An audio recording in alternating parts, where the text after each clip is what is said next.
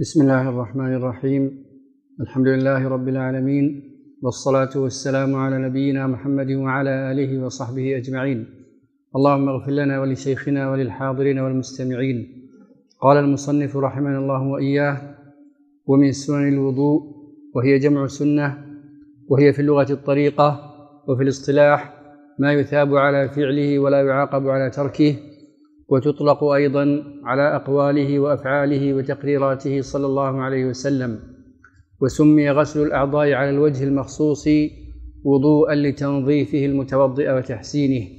نعم بسم الله الرحمن الرحيم. الحمد لله رب العالمين. صلى الله وسلم وبارك على نبينا محمد وعلى آله وأصحابه وسلم تسليما كثيرا إلى يوم الدين. أما بعد فأسأل الله جل وعلا أن يجعلنا وإياكم من من أهل الفقه والنهى وأن يبلغنا الخير والهدى وأن يجعلنا على ذلك أبدا ما حيينا وأن يغفر لنا ولوالدينا ولجميع المسلمين. شروع المؤلف رحمه الله تعالى في مستحبات أو في سنن الوضوء وإن كان آه، ذكر كثير من الفقهاء لها عقيبة ذكر آه، الفروض والصفة إلا أن المؤلف هنا جرى على تقديمها أو ذكرها. وذلك لعله لما ذكر السواك وأنه متعلق بالوضوء آه، آه، رأى أو توجه إلى تعدادها في أول مناسبة لذلك. قال ومن سنن الوضوء وبين أن السنن جمع سنة والسنة هي ما يثاب على فعله ولا يعاقب على تركه وهذا في اصطلاح الفقهاء. والسنة تطلق أيضا فيما يقابل البدعة وتطلق السنة في مقابل آه، منهج أهل الرفض والضلالة الذين سموا أنفسهم بالشيعة. فكل ذلك من من أسماء السنة وليس هذا بيان يعني تحقيق أو آه، تفصيل الكلام على آه، ما يتعلق بكل واحد منها. إلا أن محل الكلام أن السنة هنا هو ما أمر به على غير وجه الإلزام ما أمر به على غير وجه آه، الإلزام. فهي السنة التي قصدها الفقهاء ويترتب على ذلك أن فاعلها مثاب. وأن تارك ذلك لا يستحق العقاب. نعم ثم آه، قال وسمي غسل الأعضاء على الوجه المخصوص وضوءا لتنظيفه المتوضئ. يعني هذا سبب لتسمية الوضوء بالوضوء وسيأتي مزيد بيان لذلك في أول ذكر فروض الوضوء وما يتعلق به. نعم. قال رحمه الله السواك وتقدم أنه يتأكد فيه ومحله عند المضمضة. آه، السواك يعني كأن المؤلف بدأ بأول هذه المستح... المس... السنن والمستحبات فذكر السواك وهو كما أنه سنة على وجه العموم والإطلاق فإنه سنة من سنن الوضوء سنة من سنن الوضوء يشرع عند المضمضة كما جاء في آه، الحديث لولا أن أشق على أمتي لأمرتهم بالسواك عند كل وضوء. ولأن استعمال السواك مع ماء المضمضة يكون أنفع في تحريك الوسخ والتخلص منه نعم. قال رحمه الله وغسل الكفين ثلاثا في أول الوضوء ولو تحقق طهارتهما. ويجب غسلهما نعم غسل الكفين من مستحبات الوضوء من حيث الأصل من حيث الأصل لأن النبي صلى الله عليه وسلم توضأ فاستوكف ثلاثا يعني استوكف غسل كفيه ثلاثا. وجاء ذلك في حديث حمران مولى عثمان وفي غير ما حديث. لا السنة آه، متواردة آه، بغسل آه، النبي صلى الله عليه وسلم لكفيه ثلاثة. ولأنه من جهة المعنى أنها آلة الوضوء وطريق كمال النظافة والنزاهة من الأقدار فكان تنظيفهما أصل في حصول النظافة لسائر الأعضاء. ولا فائدة من يعني من جهة النظافة والتخلص من الأقدار إذا إذا غسلت الأعضاء بآلتين قذرتين أو بآلتين غير نظيفتين. ولذلك قال في أول الوضوء ولو تحقق طهارتهما. لأنه وإن قلنا أنها من جهة المعنى لأنها آلة الوضوء لكن ليس هذا هو الحامل على الاستحباب فحسب بل الحامل على ذلك كون النبي صلى الله عليه وسلم فعله. فهو مستحب في كل حال وإذا كانت اليدين في حال قذر أو فيهما شيء من الوسخ أو نحو ذلك تأكد غسلهما وسنية آه، البداءة بذلك. نعم. ويجب غسلهما ثلاثا بنية وتسمية من نوم ليل ناقض الوضوء لما تقدم في أقسام الماء. نعم. قال هذا كالتنبيه. يعني هو ليس ذكر للواجبات ولا آه لكن لما آه ذكر أن غسل الكفين ثلاثا أراد أن ينبه على أنه يستثنى من ذلك القائم من نوم ليل. فإن المشهور عند الحنابلة على ما ذكرنا أن غسل الكفين واجب واجب آه وإن كان ليس من الوضوء. هو واجب يعني بمجرد أن يقوم القائم من نوم ليل عليه أن يغسل يديه آه ثلاثا. نعم. وتقدم آه ما يتعلق بذلك أن هذا من مفردات الحنابلة وربما خالف جمع من الحنابلة في لزوم ذلك. من جهة اولا أن الوجوب لا يبنى على المشكوك فيه. يعني كونه لا يدري ما باتت يده يمكن آه، أن يطلب آه، التحقق أو التيقن أو كمال آه، التطهر على سبيل الاستحباب. لكن أن أن يوجب ذلك خشية أن أن يكون فيه قدر فإن عادة الشارع ألا يأمر بذلك إيجابا. ولذلك كان قول كثير من أهل التحقيق من الحنابلة وقول الجمهور على استحبابها وكونها متعلقة بالليل دون آه، النهار ونحو ذلك. فعلى كل حال آه، الحنابلة في في هذا على ما تقدم. أول شيء هذه عبادات ومبناها على الاحتياط وعلى التوقيف ومراعاة ما جاء في النصوص والتوقي في ذلك في في أعلى درجات التوقي والاحتياط. نعم. ويسقط غسلهما والتسمية سهوا. يسقط غسلهما والتسمية سهوا.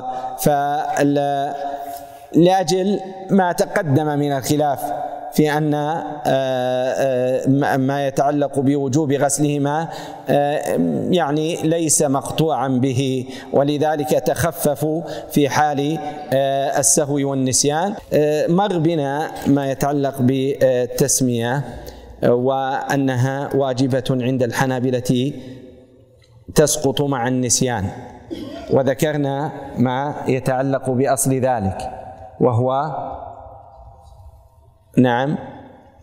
ما جاء في الحديث لا وضوء لمن لم يذكر اسم الله عليه.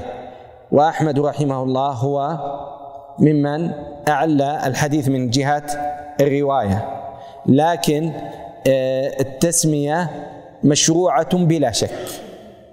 لماذا؟ لأنه لم يختلف في ذلك أهل أحد من أهل العلم. كل أهل العلم قالوا بمشروعية التسمية عند الوضوء.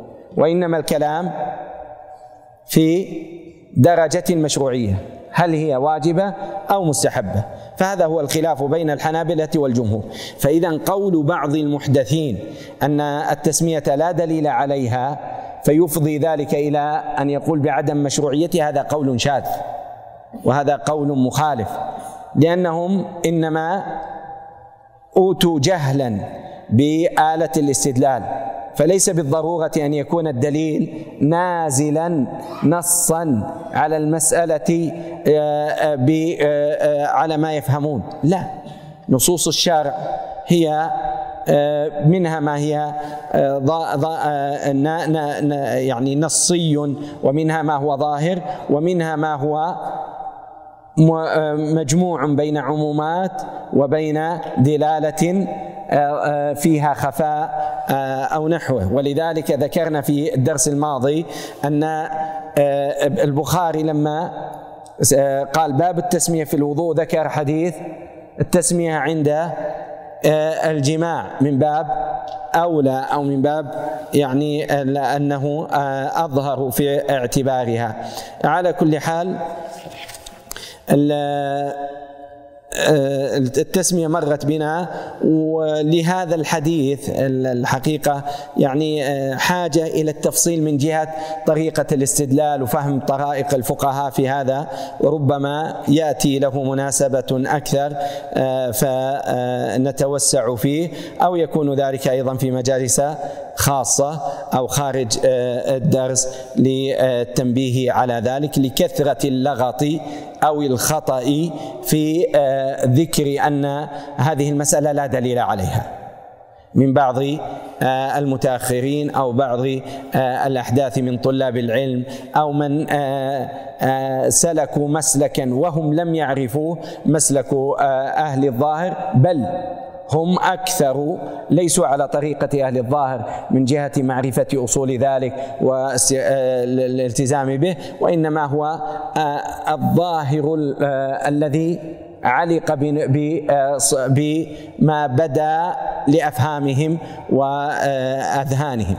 وهذا فيه آه، جناية على الشرع كثيرة وفيه خطأ كبير وفيه مفارقة الحقيقة لما ذكر أهل العلم واستقر به النقل وتتابع عليه آه، آه، المتقدمون من الفقهاء على اختلاف المذاهب رحمهم الله تعالى. نعم. وغسلهما لمعنى فيهما فلو استعمل الماء ولم يدخل يده في الإناء لم يصح وضوءه. نعم. يعني كأن المؤلف رحمه الله تعالى أراد أن ينبه على مسألة وهي آه، مما جرى بينهم فيها كلام. هل هو لمعنى فيهما أو هو لأجل إدخالهما في الإناء؟ فكأن المؤلف يقول آه، أن الغسل لا لأجل إدخالهما في الإناء. بل لمعنى فيهما. فيترتب على ذلك أن الشخص أدخل يديه في الإناء أو آه، صب على يديه ماء وهو لم يغسلهما فإن ذلك يفضي إلى عدم صحة وضوئه وفساد الماء الذي وصل إلى يديه. وفساد الماء الذي وصل إلى يديه. ولذلك قال فلو استعمل الماء ولم يدخل يده في الإناء لم يصح وضوءه لأجل أنه استعمل آلتين لم يكمل تطهيرهما وفسد الماء باعتبار ما ذكرنا أن الماء إذا غمست فيه يد القائم من نوم ليل ينتقل إلى كونه ماء طاهرا. فيقول فسد الماء يعني فسد التطهر به. وهذا إذا كان الماء قليلا. أما لو كان الماء كثيرا فانغمس فيه المكلف ثم خرج مرتبا ها؟ فهنا لم يحصل غمس ولم يحصل فساد للماء لكونه كثيرا فتصح الطهارة. أو كما قالوا قالوا لو أنه ما غسل يديه ثلاثا لكنه لم يوضئ نفسه وإنما جاء من وضأه فحصل له وضوء كامل بدون أن آه، يستعمل آه، يديه فيهما فيقولون بأنه يصح وضوءه في هذه الحال. نعم. ومن سنن الوضوء البداية قبل غسل الوجه بمضمضة ثم استنشاق ثلاثا ثلاثا بيمينه واستنثار بيساره. نعم هنا قال ومن سنن الوضوء البداءة بفتح الباء وكذلك ضمها والفتح آه، أشهر. نعم آه، قبل غسل الوجه بمضمضة ثم استنشاق. المستحب هنا أو السنة هي البداءة لا حكم المضمضة والاستنشاق. فأما حكم المضمضة والاستنشاق فإنه سيأتي عند الحنابلة فيما يذكرونه في فروض الوضوء عند غسل أو حكم غسل الوجه. فإذا الكلام هنا أن البداءة يعني آه، كأن المؤلف رحمه الله يقول أن المضمضة والاستنشاق والوجه شيء واحد. لكن إذا أراد المتوضئ أن يتوضأ في فيسن له أن يبدأ بالمضمضة والاستنشاق ثم يغسل وجهه. هذا هو معنى آه، المسألة. قال بمضمضة ثم استنشاق ثلاثا. والتثليث معروف من أنه سنة وسيأتي أيضا إشارة إليه بعد ذلك. قال واستنثاره بيساره يعني استعمال اليسار في الانتثار. هذا آه، مستحب لأن النبي صلى الله عليه وسلم نثر بيده اليسرى. نعم. ومن سننه مبالغة فيهما أي في المضمضة والاستنشاق لغير صائم فتكره والمبالغة في المضمضة إدارة الماء بجميع فيه وفي استنشاق جذبه بنفس إلى أقصى أنف وفي بقية الأعضاء دلك ما ينبو عنه الماء للصائم وغيره. هذه آه، يعني مسألة في حكم المبالغة وبيان كل آه، المبالغة في كل شيء بحسبه. أول شيء المبالغة آه، من المستحبات لأن فيها كمال وتمام في الطهارة ولأن النبي صلى الله عليه وسلم أمر بذلك وبالغ في الاستنشاق إلا أن تكون صائما من حيث الاستنشاق. نعم. والإشارة إلى هذا إشارة إلى سائر الأعضاء وإنما خص الاستنشاق لأجل أنه يحتاج فيه إلى المبالغة ولا تتأتى فيه تمام الطهارة إلا آه، بذلك. وأيضا ما جاء في الحديث أنه غسل يديه حتى أشرع في العضد وغسل رجليه حتى أشرع في آه، الساق. كل ذلك يدل على آه، التأكيد والاهتمام بالمبالغة فيهما. ثم قال لغير صائم أما الصائم فكما قلنا من أنه مكروه حفظا لصيامه لأن المبالغة غاية ما تكون مستحبة وحفظ الصيام مما ينقضه واجب فكان اعتبار حفظ الصيام مقدم على تحصيل كمال السنة في المبالغة في الاستنشاق. نعم. ثم بين حقيقة المبالغة. قال المبالغة في المضمضه إدارة الماء بجميع فمه. إذا عندنا ثلاثة أحوال. إدارة الماء في جميع فمه وإدارة الماء في بعض فمه وإدخال الماء إلى فمه بدون إدارة. فعندهم أن الإدارة آه، في جميع الفم هذه تحصل به المضمضة والمبالغة فيهما فيها. نعم. أما إدخال الماء إلى الفم وحصول بعض إدارة تحريك يسير هذا فيه فيه تحصيل الواجب بالمضمضة. وأما الثالث عند الحنابلة أن مجرد إدخال الماء إلى الفم ثم آه، مج ثم يمجه أو آه، يبتلعه هذا لا يحصل به المضمضة. واضح؟ ففرق بين الحنابلة والشافعية. الشافعية يقول مجرد إدخال الماء إلى الفم. لكن الحنابلة يقول لا بد في حصول المضمضة من بعض إدارة. والمبالغة والتمام والمبالغة تمام آه، أو آه، آه، حصولها في جميع فمه. حصولها في جميع فمه. ثم أيضا الاستنشاق. شوفوا هذه مسألة أو لفظة بسيطة. كيف دخل فيها من؟ فروع. فهذا كلام الفقهاء رحمه الله تعالى فيه قوة وفيه معان كثيرة وتحتاج من الطالب إلى مزيد نظر وتأمل آه، في ما يدخل في ذلك وما لا يدخل. قال وفي الاستنشاق جذبه بنفسه إلى أقصى الأنف. اذا عندنا أيضا في الاستنشاق ثلاثة أحوال. جذبه إلى أقصى أنفه حتى يحس به في بعض حلقه. نعم. أو جذبه بنفسه إلى أدنى أنفه يعني يحس به في خياشيمه. والثالث أن يدخله إلى ظاهر إلى يعني داخل أنفه بدون أول أنفه بدون أن أن يدخل إلى يعني إلى أن يكون في ظاهر أنفه أو فيما يعني ظهر من ذلك. فلا تتأتى كمال الاستنشاق إلا أن يصل إلى أقصاه. وتمام والواجب أن يحس به في خياشيمه. أما إذا مثلا مثل ما يفعل بعض العوام أنه آه، آه، هو آه، يدخل الماء بيده أو يرش ظاهر أنفه. فهي ربما أصابت بعض أنفه من الداخل لكن هذا ليس استنشاقا. لأن الاستنشاق حقيقة جذب بالنفس والجذب بالنفس يدخل به إلى خياشيمه فيتأتى به الواجب ويحصل به التمام والمبالغة في أن يصل إلى أقصاه نعم فقال وفي بقية الأعضاء دلك ما ينبو عنه الماء.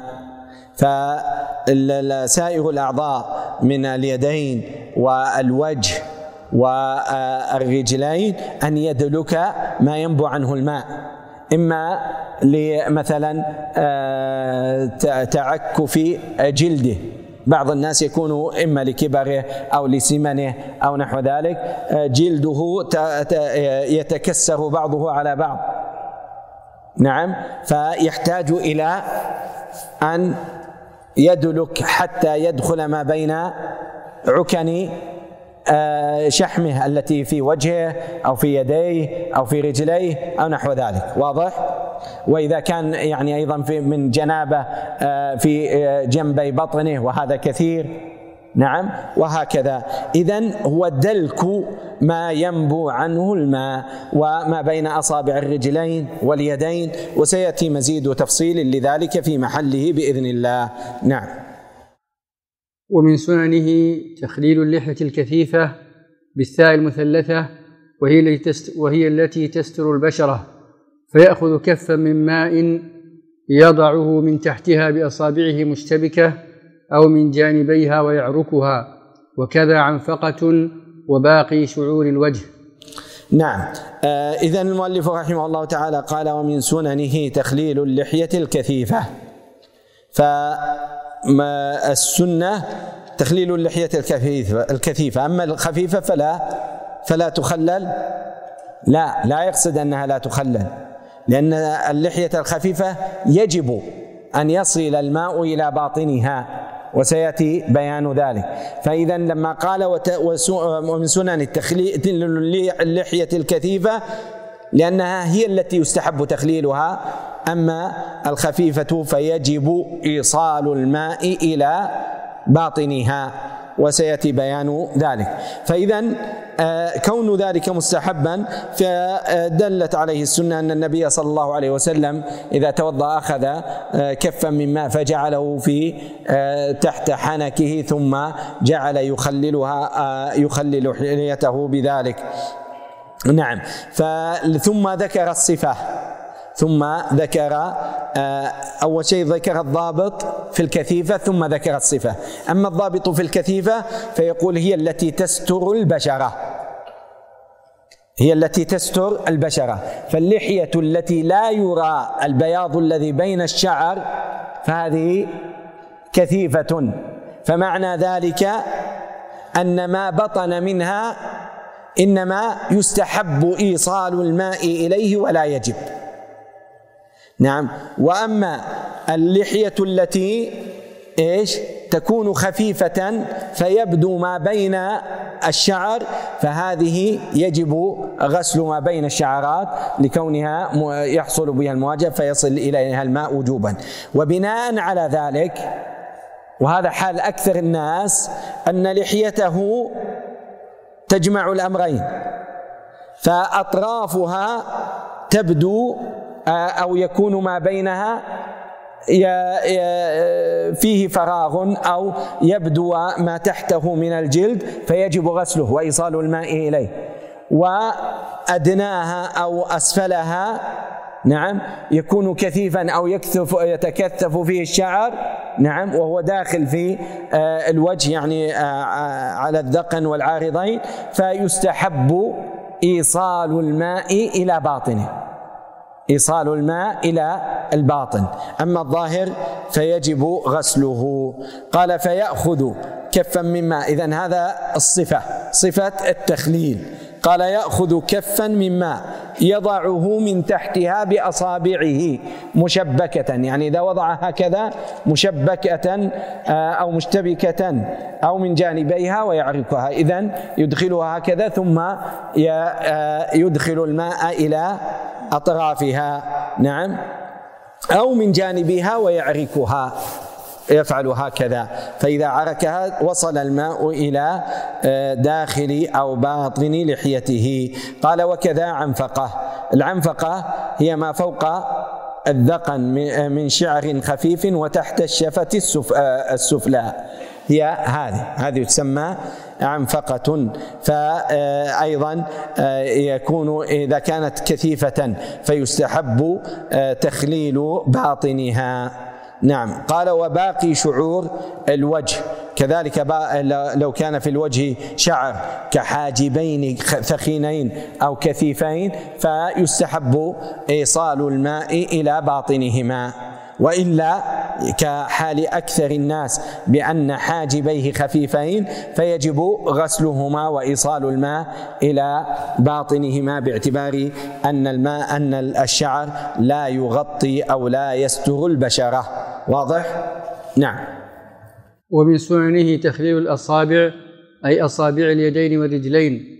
قال في الشرح وهو في الرجلين آكد ويخلل أصابع رجليه بخنصر يده بخنصر يده اليسرى من باطن رجله من خنصرها إلى إبهامها وفي اليسرى بالعكس وأصابع يديه إحداهما بالأخرى فإن كانت أو بعضها ملتصقة سقط. قال ومن سننه تخليل الأصابع. هذا من السنن. وخلل بين الأصابع. ودلك أصابعه وخلل أو دلك أصابع رجليه في الحديث. نعم كلها تدل على ذلك كما أن أيضا ما جاء في المبالغة وما جاء في الأمر في آه، تكميل الوضوء كله يدل على ذلك. لكن هذه أحاديث بخصوصها. والأصابع تشمل الرجلين واليدين تشمل الرجلين واليدين. أما تخليل أصابع الرجلين من جهة الحاجة هذا ظاهر. لكن هل تحتاج إلى ذلك أصابع اليدين؟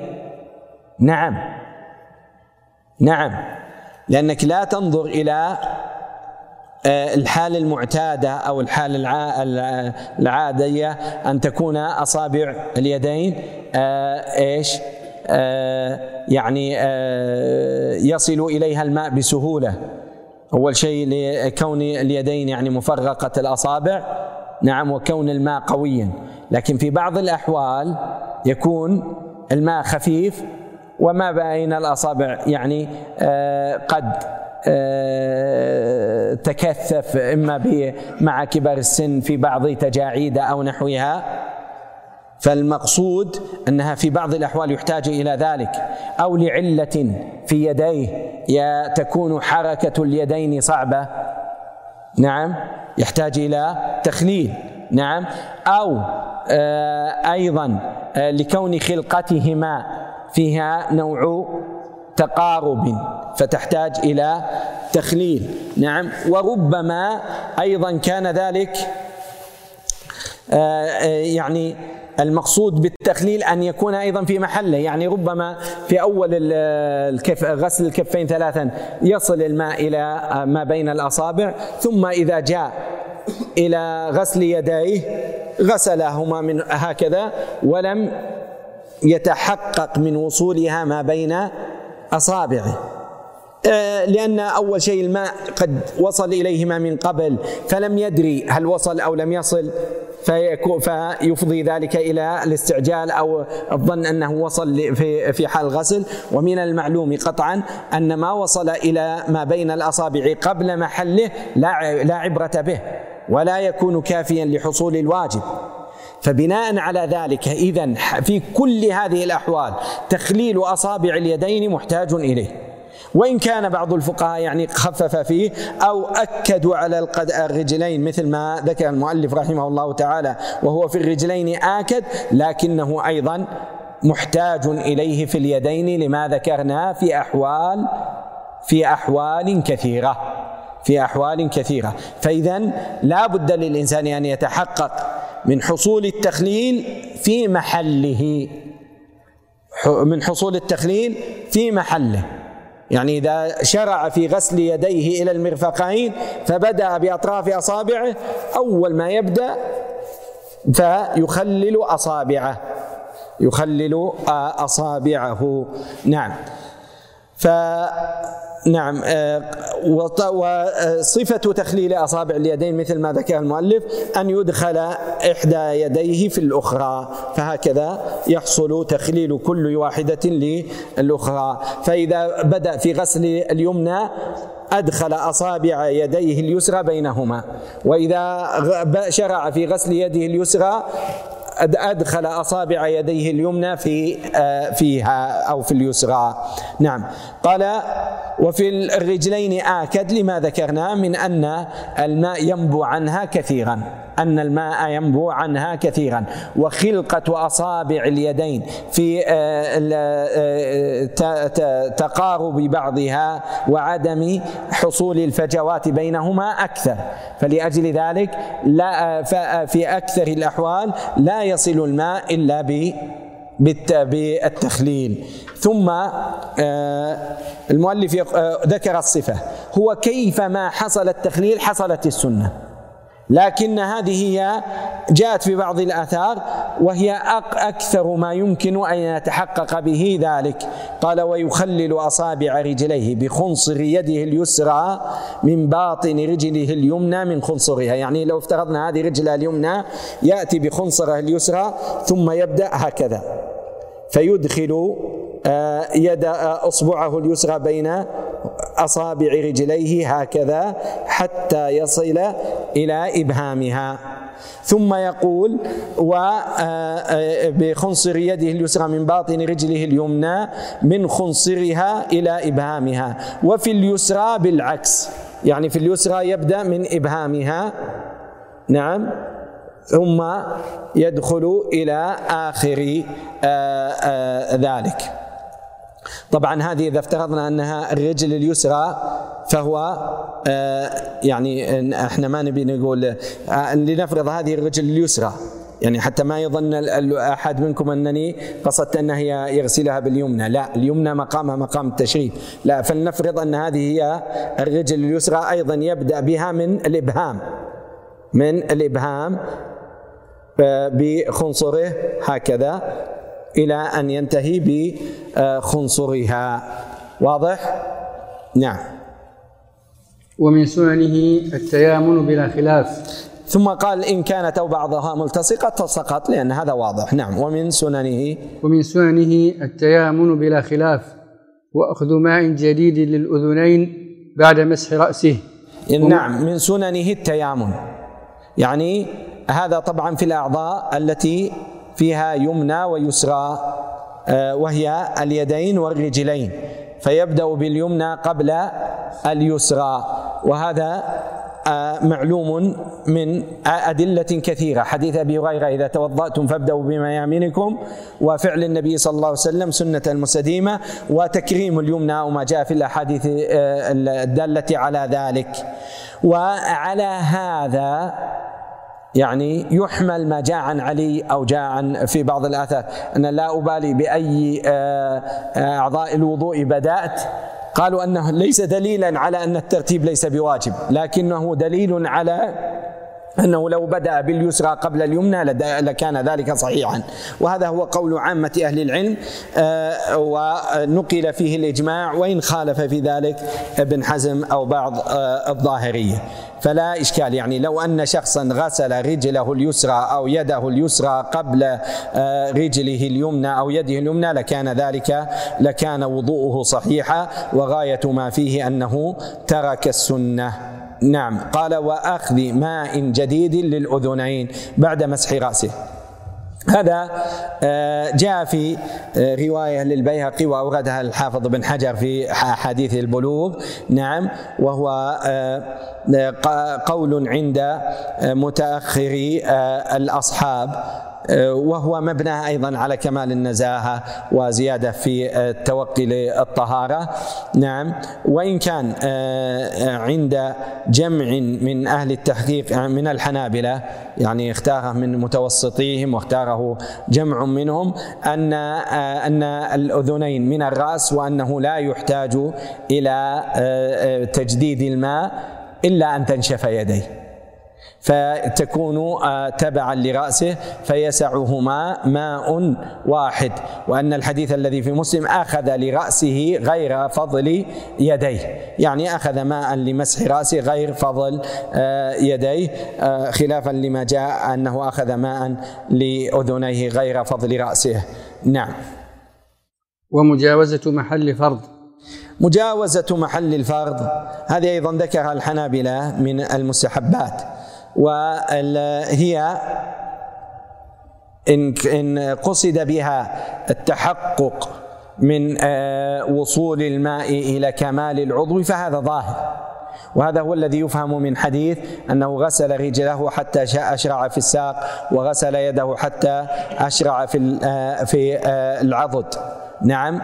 لكنهم يعني قالوا أو قال بعضهم بما هو أكثر من ذلك وأن هذا من آه، مما ينبغي وأنه مما آه، يدخل فيه الحديث إن أمتي يأتون يوم القيامة غرا محجلين من أثر الوضوء فمن استطاع منكم أن يطيل غرته فليفعل.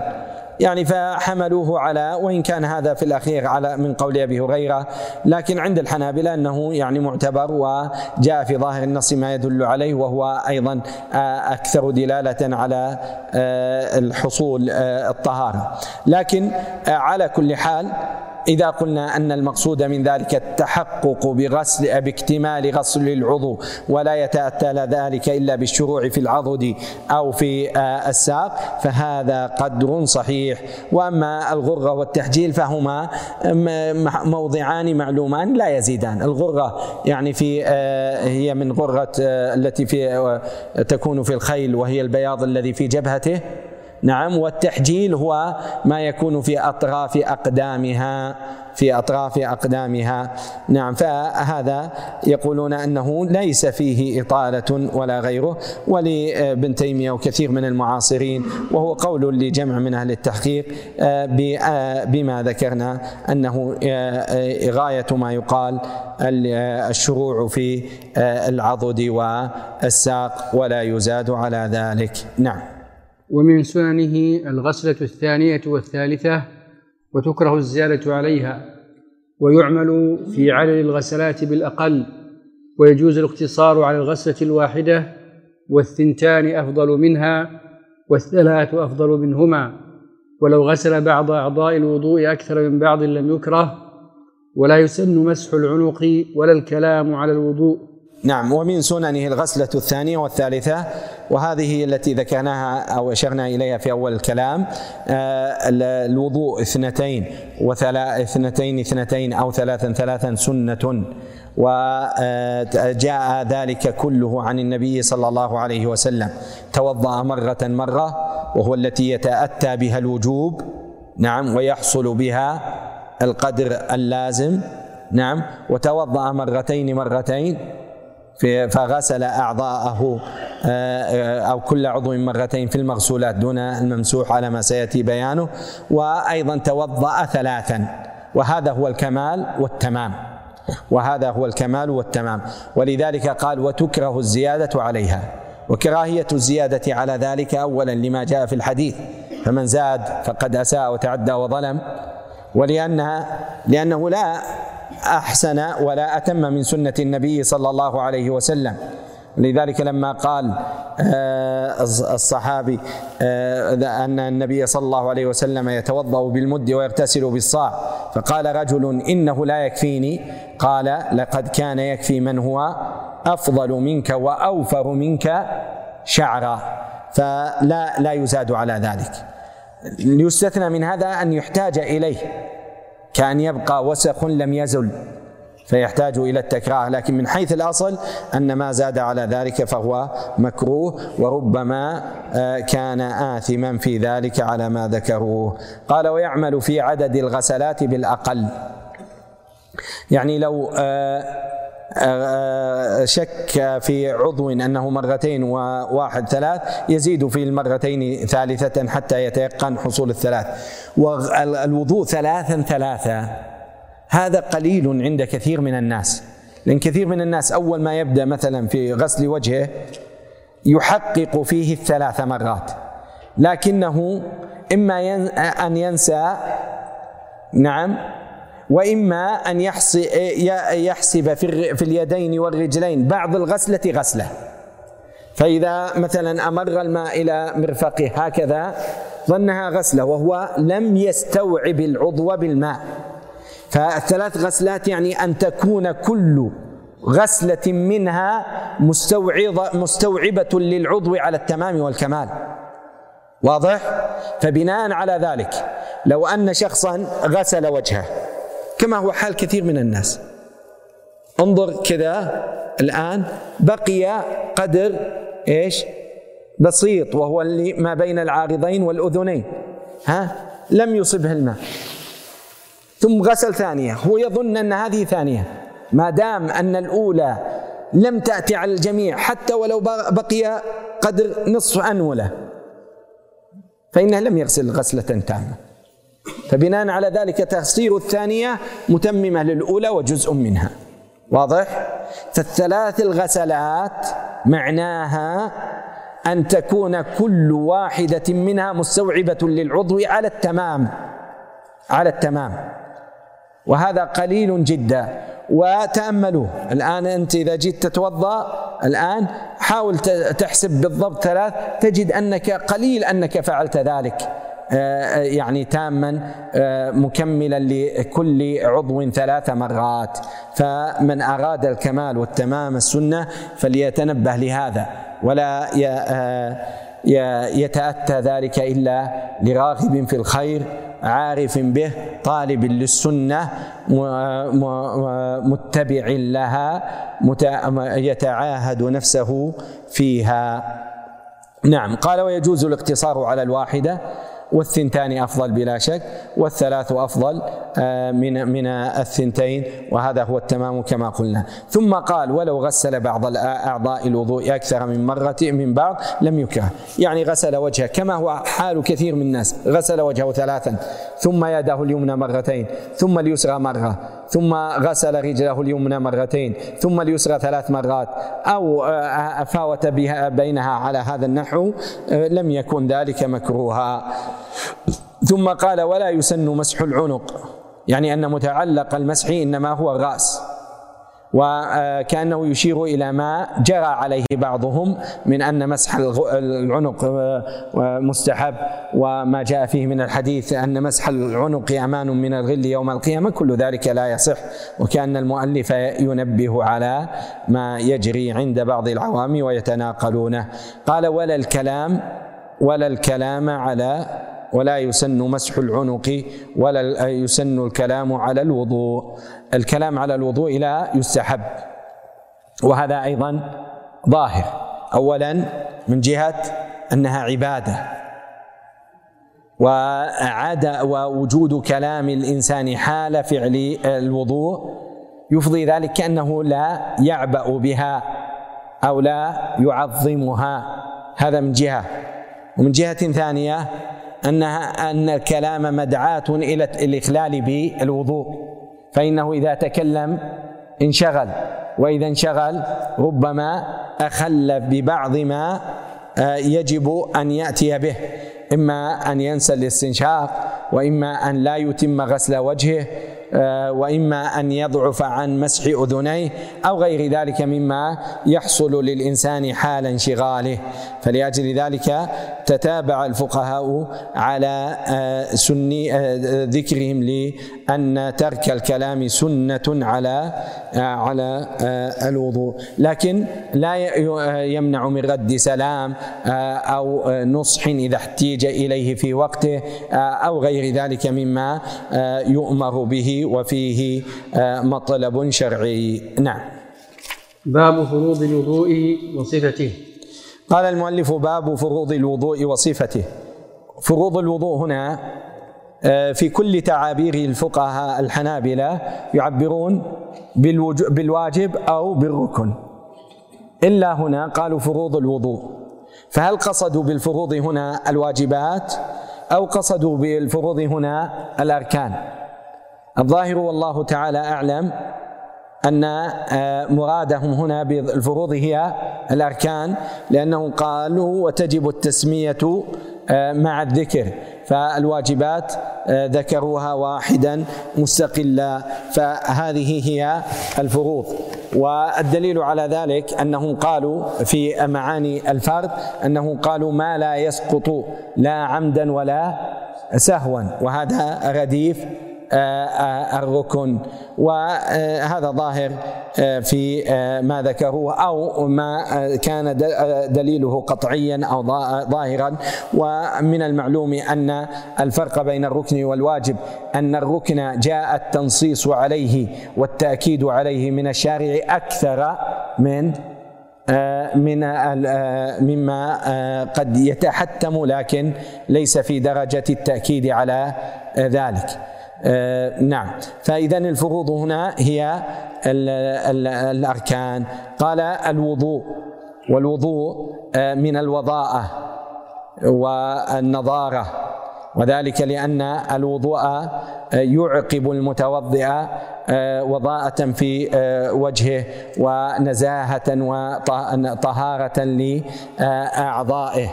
يقال توضأ وضوءا وهو الماء الذي يتوضأ به ووضوءا وهو فعل الوضوء وهو فعل الوضوء. والوضوء من حيث معناه هو غسل الأعضاء الأربعة بصفة أو على صفة مخصوصة. أو ذكر بعضهم قالوا استعمال الماء في الأعضاء الأربعة على صفة مخصوصة. واستعمال الماء هنا أتم لأن استعمال الماء إما بالغسل وإما بالمسح فيشمل الأمرين جميعا. والمسح مشروع في ماذا؟ في آه، المسح الرأس وفي مسح العمامة وفي مسح الخف وفي مسح الجبيرة. كل ذلك آه، فيه مسح. فلذلك استعمال الماء تكون آه، أتم في هذا. نعم. ومن آه، مما ينبغي للطالب في مثل آه، ما يجيء من الوضوء أو الغسل أو الصلاة أو نحوها أن يعرف أو يتعلم ما أو يحفظ ما جاء في فضل هذا الباب. وإن لم يكن هذا من من حيث الأصل. الفقهاء ربما يذكرونه عرضا وإن لم يكن من آه، ما ما من اختصاص الفقيه لأن اختصاص الفقيه بيان الأحكام. لكن لا شك أن الفضل وذكره هو مما يدعو النفوس إليه ويرغب فيه ولا يتأتى للناس الاتيان بالواجبات والاستقامة عليها والمحافظة على السنن إلا بما فيها من حث وفضل وما في آه، تركها من ترهيب وتخويف. و في أحاديث الوضوء أو في الوضوء أحاديث كثيرة في انه لا يحافظ عليه إلا مؤمن ولا يقبل الله صلاة إلا بطهور ومن توضأ فأحسن وضوءه فغفر له ومن توضأ فأتم وضوءه فصلى ركعتين وجبت له الجنة ومن توضأ فأحسن وضوءه خرجت ذنوبه من تحت اظافره حتى تخرج من جسده حتى تخرج من من تحت أظفاره. وفي ذلك أحاديث كثيرة وينبغي للطالب أن يعنى بذلك. ويذكر أن الشيخ عبد العزيز بن عبد الله ال الشيخ المفتي عام المملكة العربية السعودية شيخنا حفظه الله تعالى حج عن المنذري حج عن المنذري فقيل له بما إنه حج عن ابن حزم وعن المنذري قيل بما؟ قال أني لم أزل أستفيد منه فيما ألفه في كتابه فضل الترغيب والترهيب في خطب كثيرة فله علي سابقة فضل. وهذا دأب أهل العلم في حفظ الفضل ورد الحسنى وذكرها وإذاعتها. ولا يحرم من ذلك إلا من فسد قلبه وأظلمت نفسه. فليتعاهد الإنسان أو الطالب نفسه بإصلاحها وحفظ ما آه، عهده من خير لصاحب أو صديق آه، أو قرين في العلم و أو شيخ أو صاحب فضل عليه بنصيحة أو نحو ذلك من الأمور ونحوها. نعم. قال الفرض قال رحمه الله الفرض لغة يقال لمعان أصلها الحز والقطع وشرعا ما أثيب فاعله وعوقب تاركه والوضوء استعمال ماء طهور في الأعضاء الأربعة على صفة مخصوصة. نعم آه اذا الفرض يقال لمعان منها الحز والقطع ومنها السقوط وغيرها وهذه معاني تذكر. فالمقصود ومنه التقدير آه المقصود من ذلك أنه آه ما كان فيه حتم ولزوم وذكرنا حده. وهنا قال وشرعا ما أثيب فاعله وعوقب تاركه. هذا طبعا التعريف يشمل الواجب ويشمل آه، الركن على حد سواء في اشتراكهما في الإثابة على الفعل واستحقاق العقاب على الترك. لكن من أين يحصل الفرق عند الفقهاء في في آه، التفصيل أو في التفريق بينهما بقدر ما جاء من اعتبار في الوجوب وحتمية في اللزوم وحتمية في اللزوم. نعم. ثم قال الوضوء استعمال ماء طهور في الأعضاء الأربعة على ما على صفة مخصوصة على ما ذكرنا قبل قليل. نعم. وكان فرضه مع فرض الصلاة كما رواه ابن ماجه ذكره في المبجع. وكان فرضه مع فرض الصلاة هذا كانه يشير إلى قول من قال أنه تأخر فرضه. فهو من مما فرض مع الصلاة لأن غسل الجنابة كان في مكة وهو كان قبل ذلك. ف آه، آه، وجاء في حديث جبريل أنه علمني الوضوء والصلاة. والوضوء ليس من خصائص هذه الأمة. بل وجد في من قبلها كما جاء عن سارة أنها وهاجر أنها آه، توضأت. سارة آه، لما آه، دخلت على ذلك الملك. وأيضا قوله في الحديث وإن كان فيه ما قال هذا وضوئي وضوء الأنبياء من قبلي. ويدل عليه إن أمتي يأتون غرا محجلين من أثر الوضوء. يعني أن اختصاصهم بالغرة والتحجيل لا بالاشتراك في آه، الوضوء. فخصوا بفضيلة تتعلق بما أمروا به في الوضوء آه، مع كونه آه، غيرهم قد توضأ. نعم. فقال وكان فرضه مع فرض الصلاة. ما الذي يفيد؟ أو ما الذي يفيده ذكر المؤلف لهذا المعنى؟ يعني إشارة إلى عظمه والاهتمام به. ولذلك جاء في الحديث أنه لا يقبل الله صلاة عبد إذا أحدث حتى يتوضأ. نعم. قال رحمه الله فروضه ستة أحدها غسل الوجه لقوله تعالى فاغسلوا وجوهكم والفم والأنف منه أي من الوجه لدخولهما في حده فلا تسقط المضمضة ولا الاستنشاق في وضوء ولا غسل. لا عمدا ولا سهوا. نعم قال فروضه ستة. وكما ذكرنا فيما مضى أن هذا العد والحصر مبناه من الفقهاء رحمه الله تعالى على التتبع. فالنبي صلى الله عليه وسلم ما قال يوما أن فروض الستة. لكنهم تقريبا للطالب وجعل الأشياء التي وردت على على نحو واحد من القوة أو الاعتبار ومن تعلقها بالكنه كونها داخل العبادة أو خارجها يصنفونها فما يكون حتما غير داخل في العبادة يكون شرطا وما كان داخلا في كنهها إما أن يكون فرضا ركنا أو يكون واجبا. أو يكون مأمورا به على سبيل الاستحباب. كل ذلك إنما يتأتى بتتبع الفقهاء ونظرهم ثم بعد ذلك اجتهادهم. ولذلك قد يختلفون في بعض الأركان. فيجعلها يعدها بعضهم ركنا وبعضهم واجبا وقد يختلفون في بعض الواجبات. بعضهم يعدها واجبا وبعضها يعد وبعضهم يعدها مستحبا وهكذا. لكن على كل حال هذا ما استقر عليه قول الحنابلة رحمه الله تعالى. قال غسل الوجه. والغسل هو إمرار الماء على العضو بأن يسيل عليه. حقيقة الغسل هو إمرار الماء على العضو بأن يسيل عليه. فلو أنه بل يديه لكن ليس فيهما ماء فجع أمرهما على وجهه.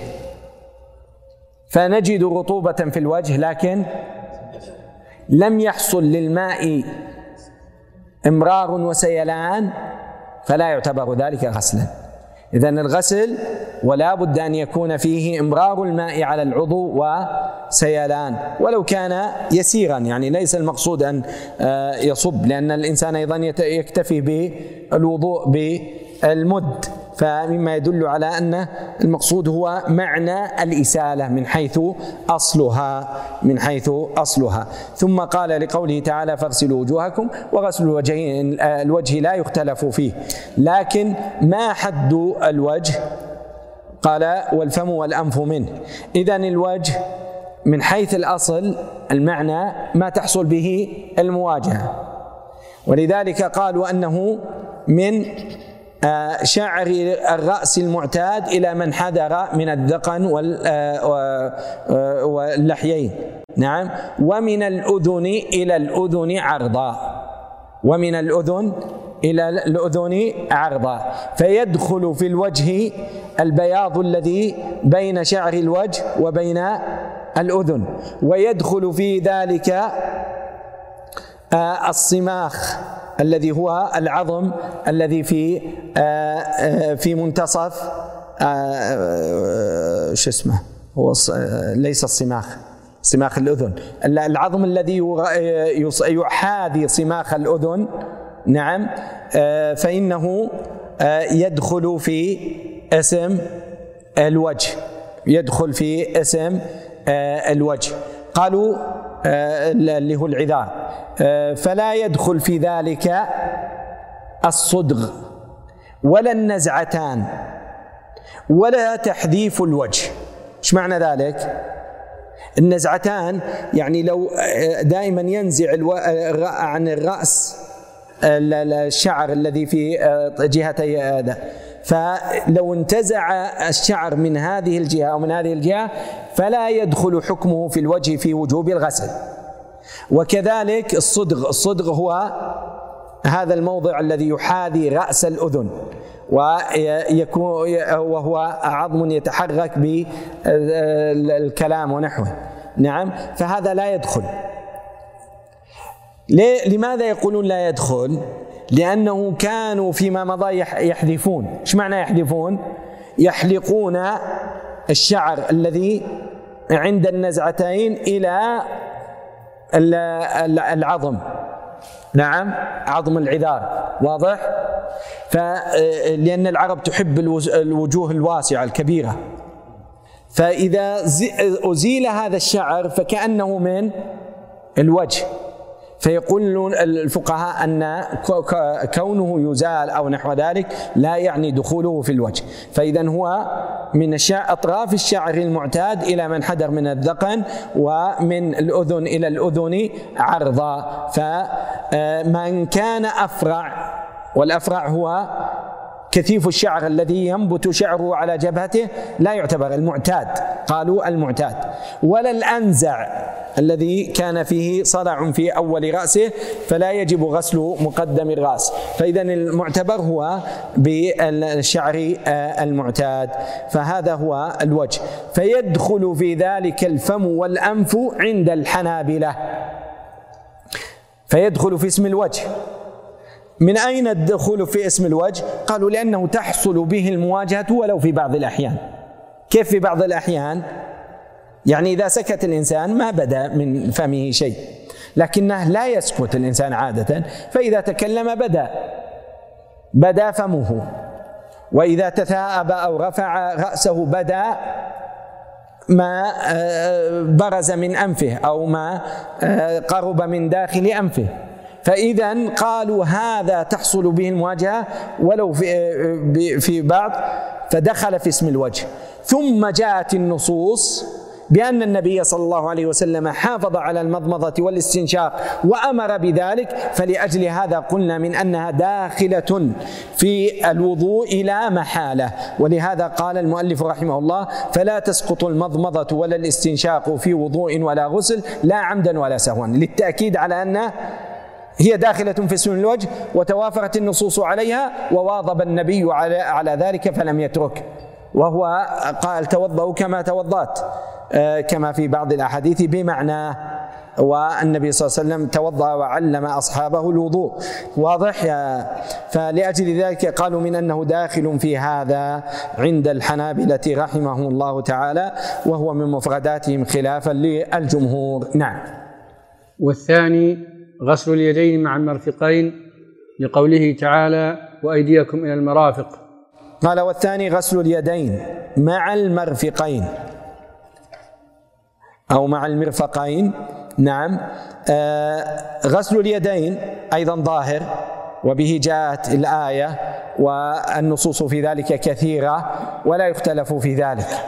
واليدين غسلهما من أطراف الأصابع إلى أن يشرع في العضد فيدخل في ذلك الأصابع والكفين ويدخل في ذلك الذراع ويدخل في ذلك العظم آه، المرفق الذي هو واصل بين عظم الذراع وعظم العضد وعظم آه، العضد فيدخل في ذلك. وإلى هنا بمعنى مع. إما على ما قالوا من أن هذا من دلالة النصوص أو مما فهم أو مما فسر بالسنة أو أن إلى تكون بمعنى مع في آه، مواضع عدوها ثلاثة أو بأن الغاية تدخل في المغيى إذا كانت جزءا منه. فعلى كل حال كل هذا آه، لا يختلف معه. يعني أيما استدللنا به على أن المرفق داخل في ما يجب غسله لا لا محالة. ف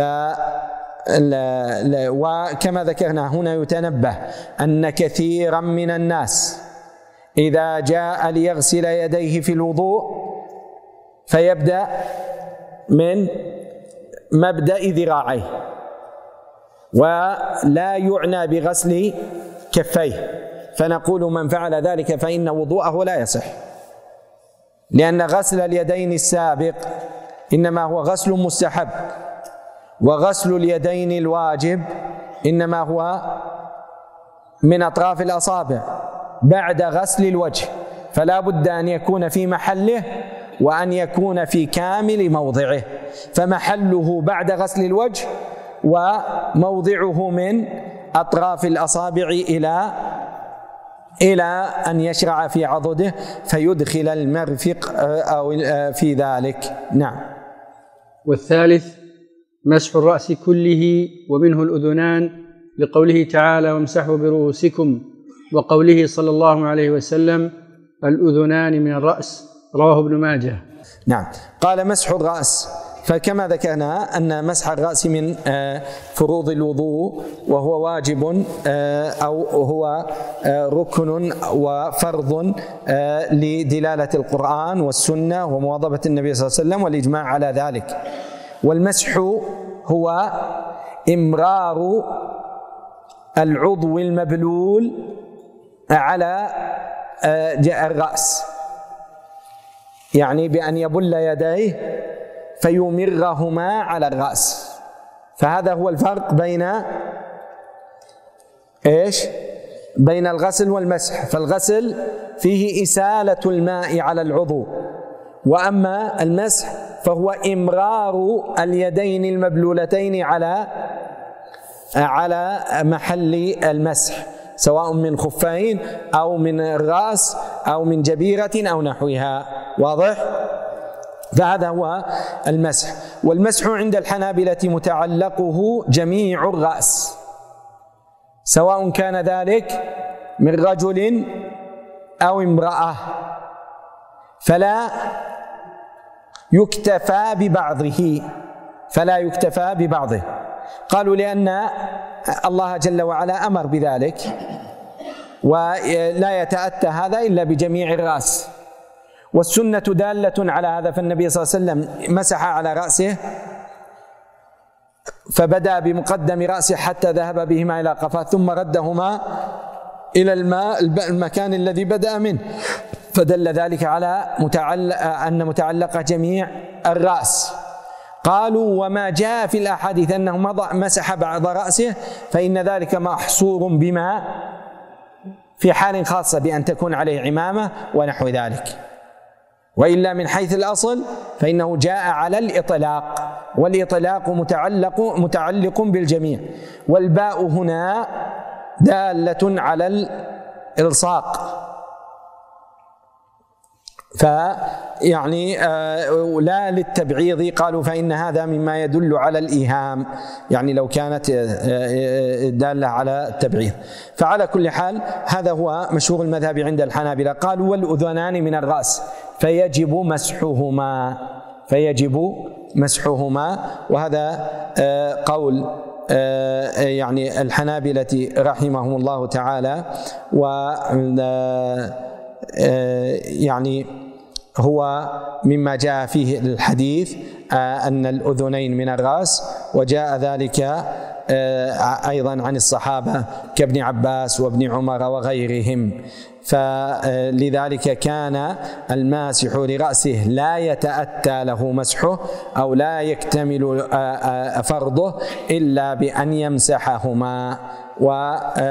ومسحهما سيأتي قال آه، آه، في صفة الوضوء آه، في أن يدخلهما في أن يدخل سبابتي أن يدخل أن يدخل سبابتيه في داخل أذنيه ويمسح بإبهامه ظاهرهما. نعم. والرابع غسل الرجلين مع الكعبين لقوله تعالى وأرجلك وأرجلكم إلى الكعبين نعم هذا هو الرابع وهو غسل الرجلين. وذلك أيضا دال عليه الآية والإجماع والأحاديث المتكاثرة. وحسبك قول النبي صلى الله عليه وسلم ويل للأعقاب من النار في بعضها وبطون الأقدام.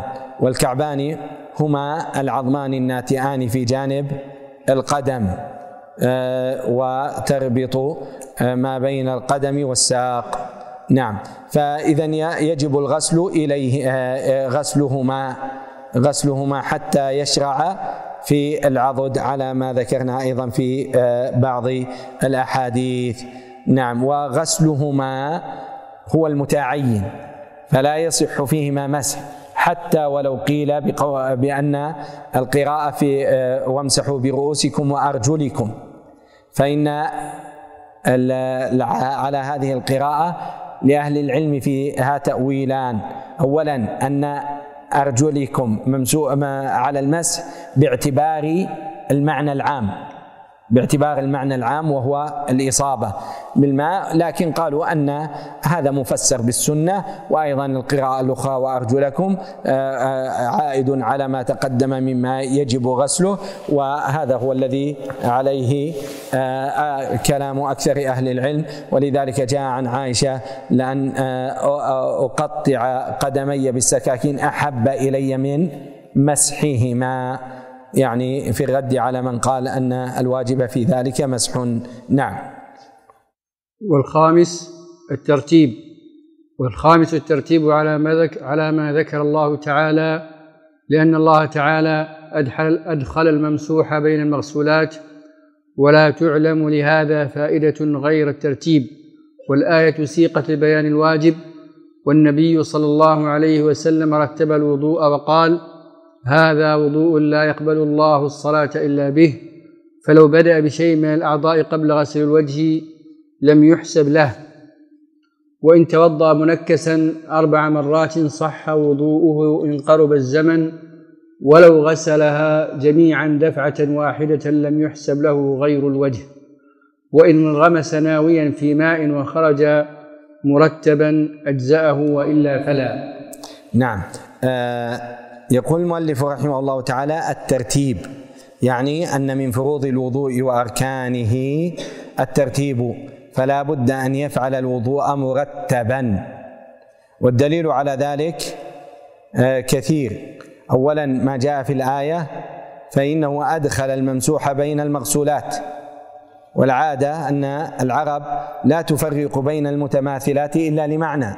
قالوا ولا معنى في ذلك إلا إرادة الترتيب على ما جاء في سياق الآية. وقالوا أن أدلة السنة دالة على ذلك. نعم.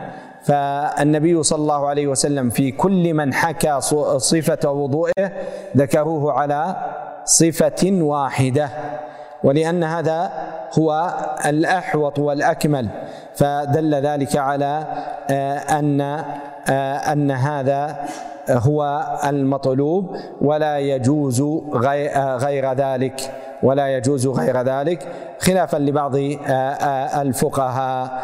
فقالوا من أن هذا اولا هو اتبع للنص وأحوط للمرء وأسلم من النقص لأن الله جل وعلا قال توضأ كما أمرك الله.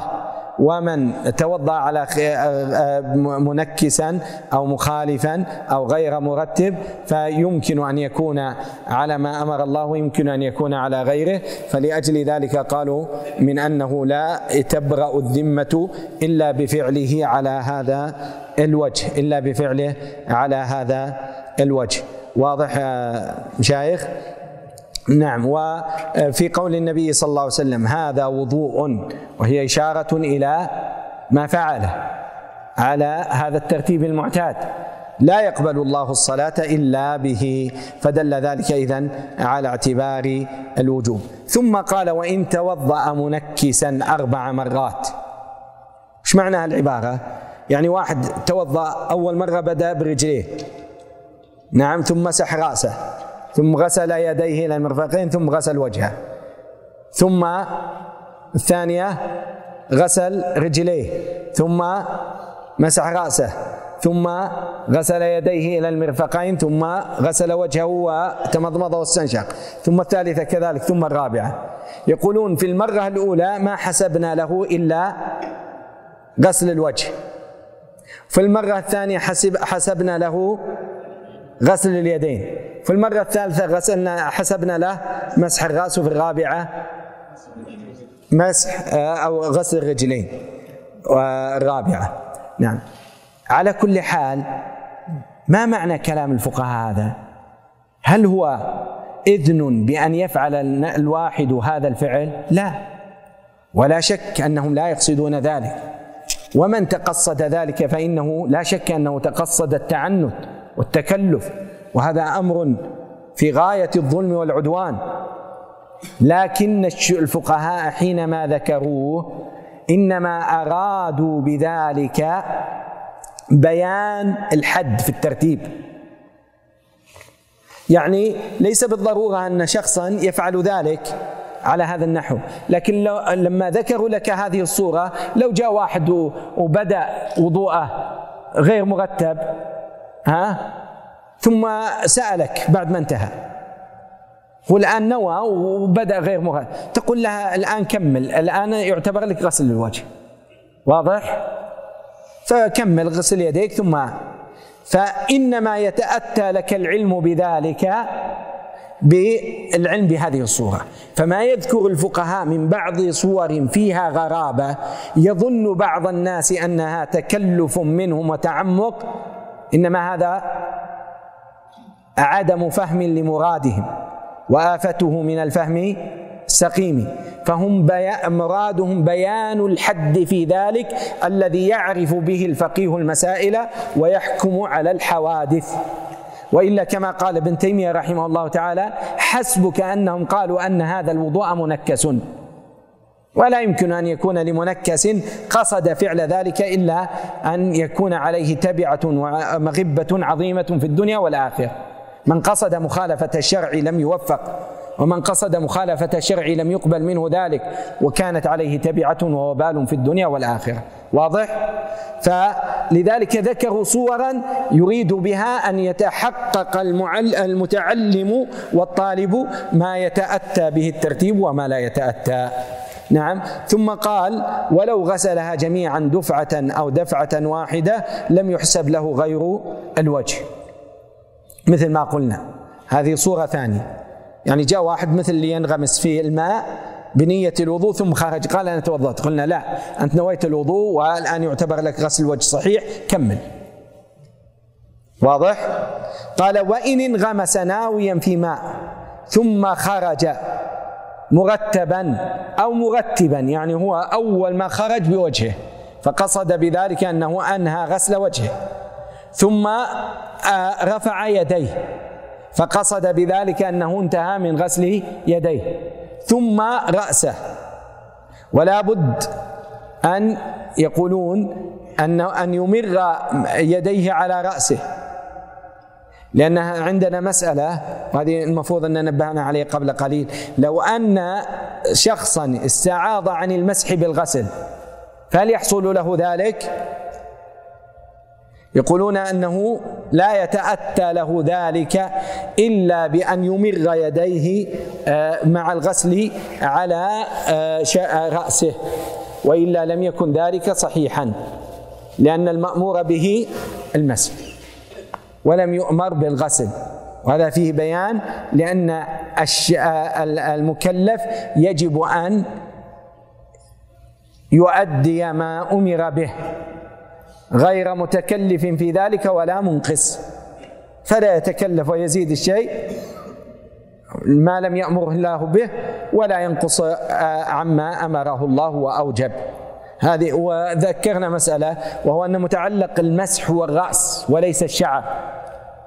إيش معنى ذلك؟ يعني لو أن امرأة لها شعر طويل لا يلزمها إيش؟ أن تمسح ما نزل من شعرها. إنما تمسح رأسها. إنما تمسح رأسها. ولذلك يقولون يعني لو أن أيضا امرأة لها شعر طويل ثم ربطته فكأنه هو الذي جاء على أعلى رأسها. فلا بد أن تمسح الرأس بإزالة ذلك حتى يكون للشعر الذي على الرأس لا أن يكون على هذا الشعر الذي يعني عكصته أو كان عقيصة لها أو مربوطا فيه. فيتنبه لذلك. نعم. قال رحمه الله والسادس الموالاة لأنه صلى الله عليه وسلم رأى رجلا يصلي وفي ظهر قدر وفي ظهر قدمه لمعة قدر الدرهم لمعة قدر الدرهم لم يصبها الماء فأمره أن يعيد الوضوء. رواه أحمد وغيره وهي أي الموالاه أن لا يؤخر غسل عضو حتى ينشف الذي قبله بزمن معتدل أو قدره من غيره ولا يضر إن جف لاشتغال بسنة كتخليل وإسباغ أو إزالة وسوسة أو وسخ ويضر لاشتغال بتحصيل ماء أو إسراف أو نجاسة أو وسخ لغير طهارة. نعم. الموالاة هذا هو الشرط السادس عند الحنابلة رحمه الله تعالى. والموالاة بمعنى التوالي وهو التتابع أو عدم حصول الفاصل. هذا من جهة المعنى. وحقيقته في في الوضوء ألا يؤخر غسل عضو حتى ينشف الذي قبله. حتى ينشف الذي قبله في الزمن المعتاد. في الزمن المعتاد. ف وبعضهم يقول ألا يؤخر غسل عضو عن الذي بعده عادة يعني فيما اعتيد عليه فيما آه، جرت به العادة. فلكن الذي اعتمد في المذهب هو آه، بقدر النشاف من عدمه في الأزمنة المعتادة. والأصل في الموالاه اولا أن هذه عبادة واحدة لها أول وآخر. فلا بد أن يؤتى بآخرها مع أولها كالصلاة وك آه، الصيام ونحوه. فلا يتصور أن شخصا يصوم أول النهار ثم يأتي بآخر النهار بعد يومين. نعم.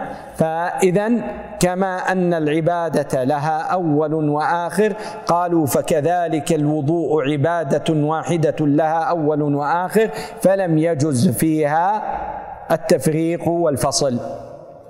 نعم. ثم قالوا أن وضوء النبي صلى الله عليه وسلم على هذا النحو. كان يعني لم يعهد عنه أنه فصل في وضوئه أو غسل بعض أعضائه ثم جلس إلى أهله ثم أتمها. نعم. وأيضا استدل عاد بالحديث الذي حديث خالد بن معدان آه لما أن النبي صلى الله عليه وسلم رأى رجلا يصلي وفي ظهر قدمه لمعة قدر الدرهم لم يصبها الماء فأمره أن يعيد الوضوء. يقولون لو كانت الموالاة غير واجبة لأمره أن يغسل رجليه لأنها آخر الأعضاء. أليس كذلك؟ لكن لما أمره بإعادة الوضوء دل على أن الأعضاء بعضها مرتبط ببعض فلما أخر غسل رجله التي لم يكتمل نعم وفات وقته احتاج إلى أن يعيد الوضوء من أوله مما يدل على أن الموالاة معتبرة ولازمه واضح؟ وهذا خلاف ل يعني قول بعض الفقهاء كالشافعي رحمه الله تعالى في عدم اعتبار الموالاة. نعم. ثم قال آه، ولا يضر إن جف الاشتغال بسنة. يعني لو أن إنسان آه، اشتغل بتخليل أصابعه وكانت أصابعه فيها سوء آه، يعني خلقة معيبة واحتاج في ذلك إلى أن يتكلف حتى يصل الماء آه، ما بين أصابعه آه، أو فيه ضعف أهو في آه، بدنه لعلة أو مرض أو عاهة أو سواها ويحتاج إلى وقت طويل. فلما كان في غسل مثلا إحدى يديه أخذ وقتا طويلا لكون يده الأخرى معيبة أو قصيرة أو نحو ذلك. فربما احتاج إلى وقت طويل. فهل نقول أنه في مثل هذه الحال إذا طال الوقت فجف وجهه يحتاج إلى أن يعيد؟ لا. فيقولون ولا يضر آه، إن جف لاشتغاله بسنة كتخليل وإسباغ مثل ما ذكرنا وإزالة وسوسة. يعني لو كان يأتيه الوسوسة فلما غسل وجهه وجاءه الشيطان وهو يعتاد ذلك أن الشيطان أراد أن يقول له أنت ما استنشقت ارجع فاعد الاستنشاق فلا يزال في مجاهدة. فالفقهاء رحمه الله تعالى هو بين أمرين فأن يعيد الاستنشاق ويكمل ولا ينقطع وضوءه. لكن هذا لما كان يضره في دينه ويزيد آه، الشيء آه، آه، أن يتسلط عليه الشيطان فتفسد عليه وسوسته وضوءه وصلاته بعد ذلك. وربما أفسد الدين. قالوا لا. حتى ولو بقي يجاهد نفسه وقتا طويلا ليتأكد يقول لا يمكن أن أرجع. فأحيانا يحتاج بعض الموسوسة يقال موسوس ويقال موسوس. فينسب الوسوسة إليه لأنها تحصل فيه وتنسب إلى أنها تفعل به لأجل أنها فعل الشيطان وتلاعب الشيطان به فتصح هكذا وهكذا. فاذا إذا بدأ يجاهد نفسه يقول أنا توضأت أنا استنشقت. أحيانا لا يستطيع أن ينتقل إلى عضو آخر حتى يجد طمأنينة في قلبه بذلك. فيحتاج إلى وقت. فيقول الفقهاء لو طال هذا الوقت بما جف معه العضو الذي قبله لم لم لم تذهب عليه الموالاه لأنه كأنه في أعضاء الوضوء وفي الانتقال من واحد إلى آخر. أو وسخ. لو كان فيه وسخ ويحتاج مثل صبغ ولصق بيده. ولا يزول إلا ب يعني معاودة غسل وزيادة عناية ونحو ذلك وربما احتاج إلى تقشير أو إتيان بشيء أو نحو ذلك. قال ويضره الاشتغال بتحصيل ماء. لأن تحصيل الماء وإن كان لمصلحة الوضوء لكن ليس منه. فلأجل ذلك قالوا من آه، يضره. فلو حصل شيء من هذا فإنه يكون كما لو آه، لم يوالي بين أعضاء وضوئه فلم يصح ذلك. فلم يصح ذلك ووجب عليه آه، الابتداء واستئناف الوضوء من أوله. قال بتحصيل ماء أو إسراف. كذلك لو كان شخص ممن يسرف فيزيد على في الغسلات على ثلاث. جلس يزيد في آه، غسل يديه خمس وست وسبع ها؟ مما حصل في وجهه نشاف. فهذا إنما حصل بسبب بسبب صحيح أو غير صحيح. بسبب غير صحيح فيقولون بناء على ذلك يفسد الموالاة فيؤمر بإعادة الوضوء من أوله. أو نجاسة. نعم. أو وسخ لغير طهارة. لو وجدت فيه نجاسة.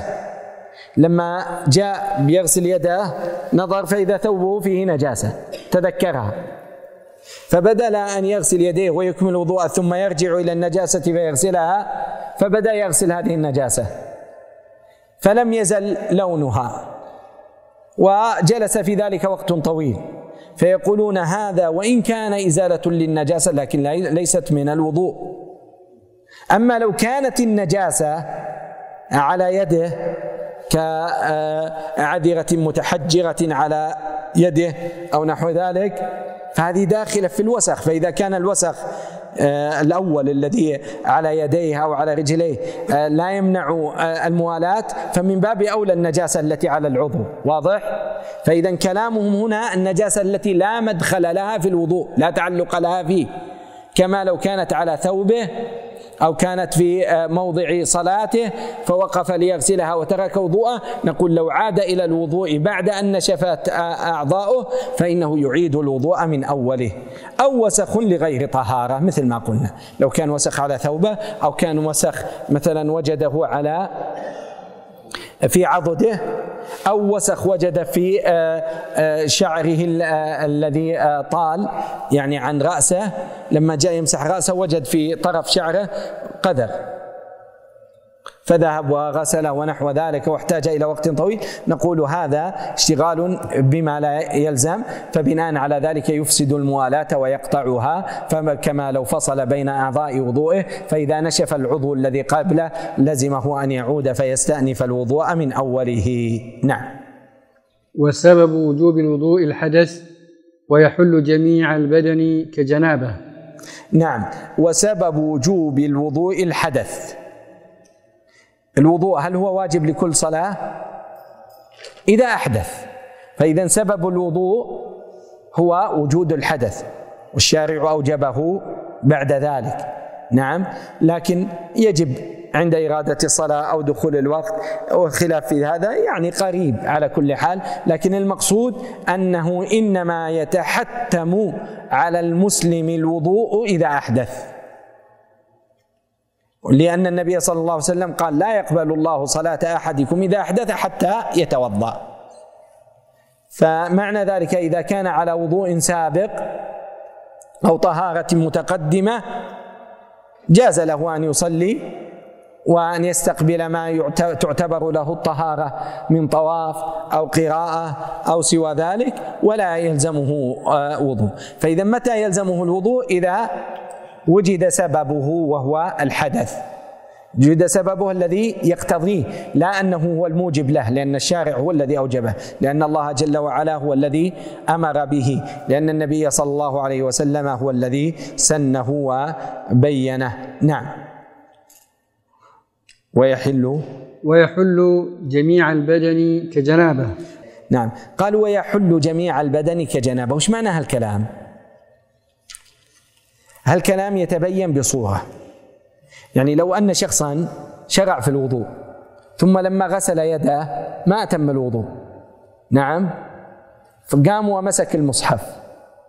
قلنا له أنت ما توضأت؟ قال أنا الآن خلصت من غسل الوضوء.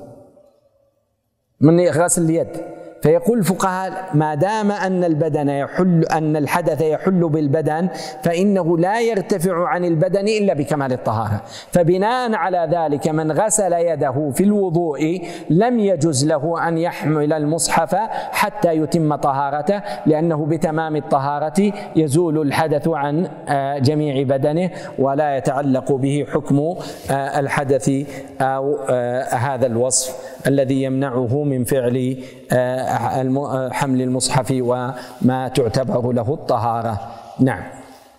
والنية لغة القصد ومحلها القلب فلا يضر سبق لسانه بغير قصده ويجعلها لله تعالى شرط هو لغة العلامة واصطلاحا ما يلزم من عدمه العدم ولا يلزم من وجوده وجود ولا عدم لذاته لطهارة الحدث كلها لحديث إنما الأعمال بالنيات فلا يصح وضوء وغسل وتيمم ولو مستحبات إلا بها. نعم.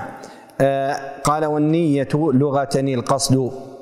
آه إذا النية شرط. النية شرط كما ذكر آه الماتن.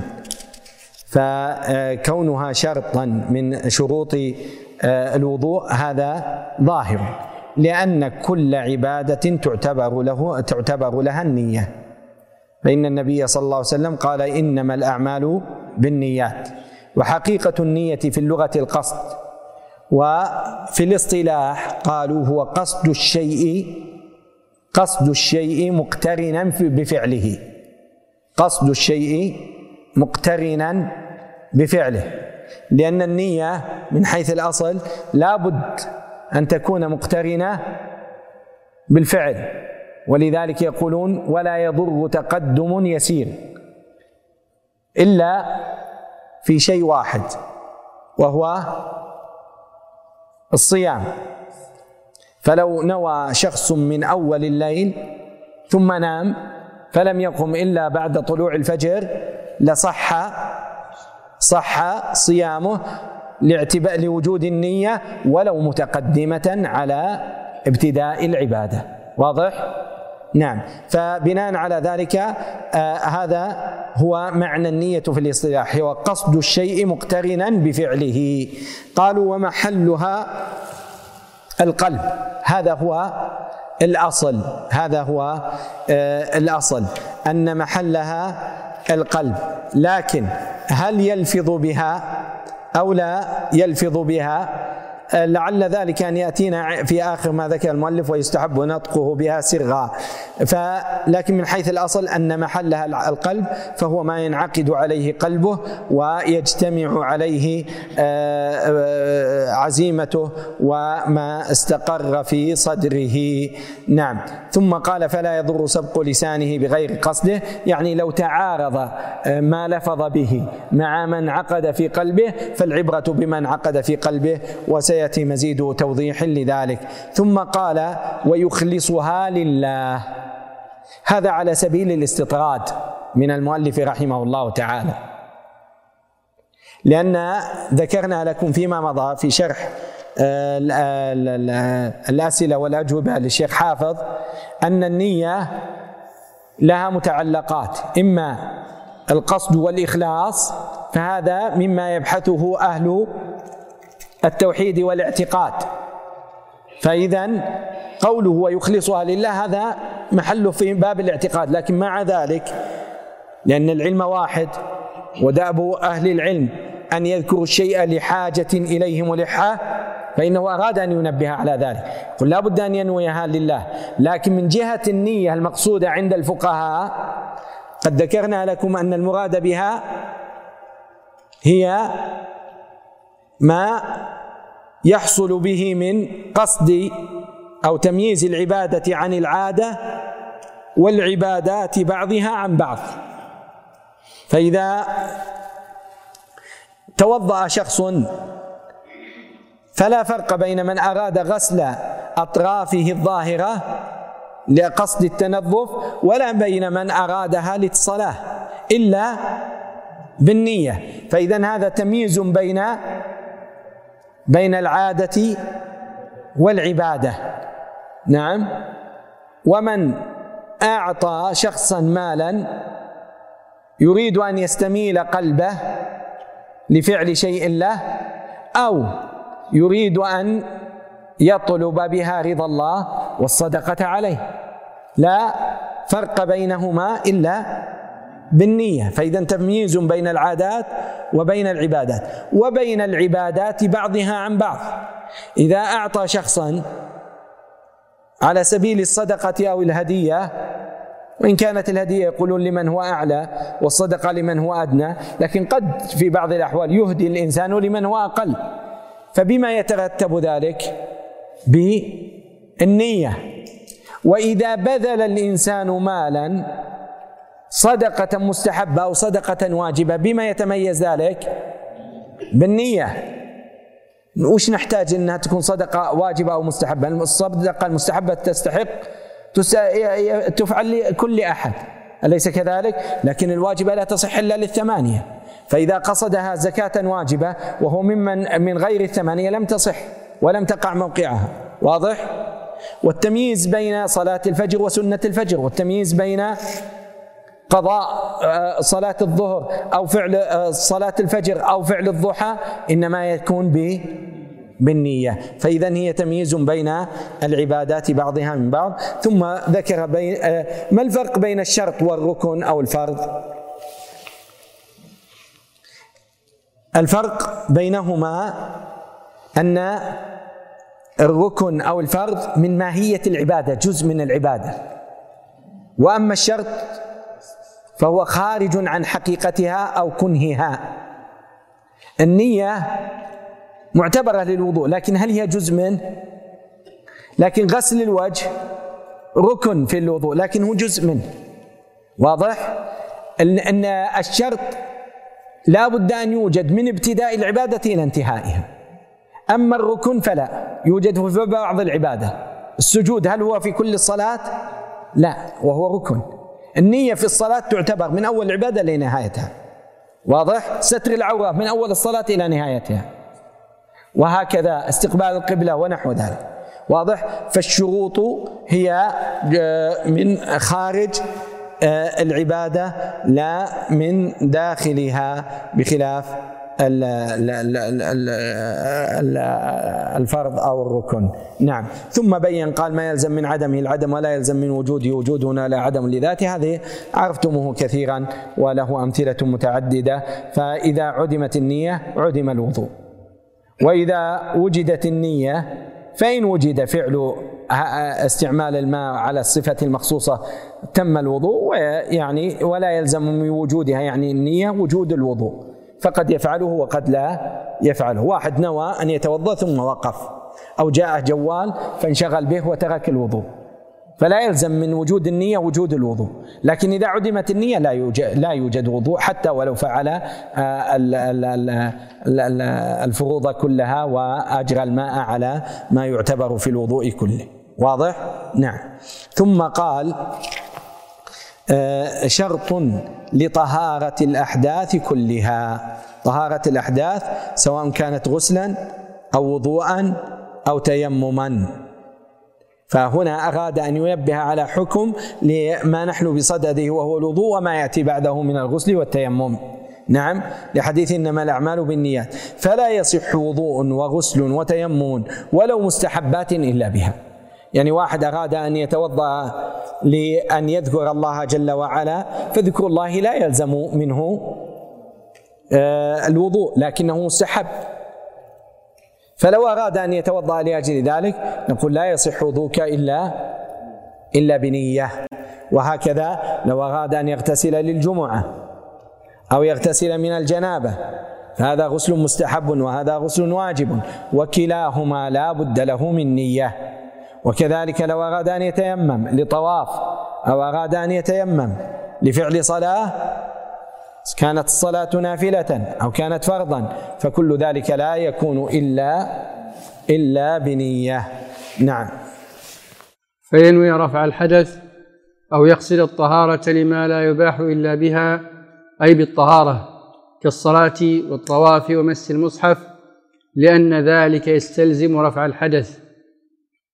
فإن نوى طهارة أو وضوءا وأطلق أو غسل أعضاءه ليزيل عنها النجاسة أو ليعلم غيره أو للتبرد لم يجزئه. نعم. قال فينوي رفع الحدث. إذا لما بين أن النية شرط كيف يحقق المتوضئ النية؟ قال بأن ينوي رفع الحدث.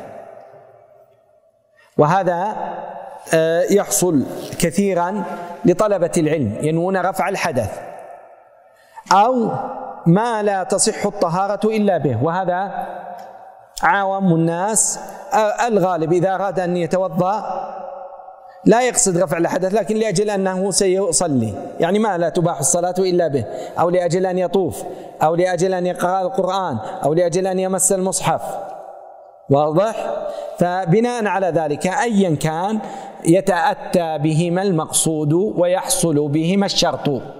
فإذا نوى رفع الحدث أو نوى الطهارة لما لا تباح إلا به فيصح ذلك ويحصل منه المقصود. سواء كان ذلك في الطهارة الواجبة أو كانت المستحبة. ولذلك قال كالصلاة والطواف ومس المصحف. ثم سيأتي ما يتعلق بمسألة متفرعة عن هذا لاحقا.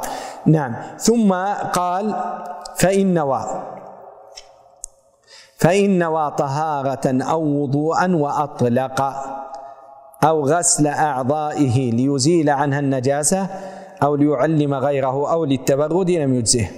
هذا صحيح. من ما معنى هذا الكلام؟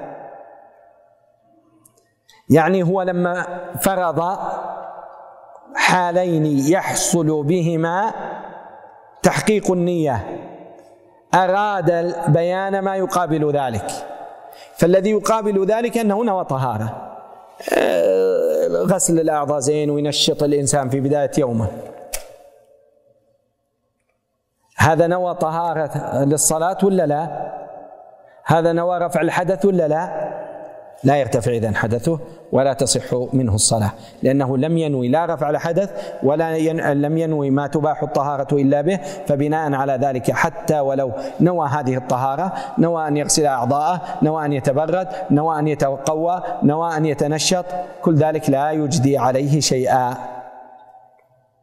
نعم فإذا إذا نوى طهارة وأطلق. إن لأن الطهارة تكون منها ما هو لأجل العبادة وما هو من لأجل آه، التنظف والتنشط ونحو ذلك. واضح؟ نعم. أو غسل أعضاءه ليزيل عنها النجاسة. آه، فيها نجاسة فشرع وغسلها كما يغسل المتوضئ وضوء آه، أعضاءه. فنقول حتى ولو. لأن هذا غسل لإزالة النجاسة وهذا ليس تحقيق لا, لا, لا نية له بالوضوء فبناء على ذلك لم يحقق شرط الوضوء فلم يصح وضوءه.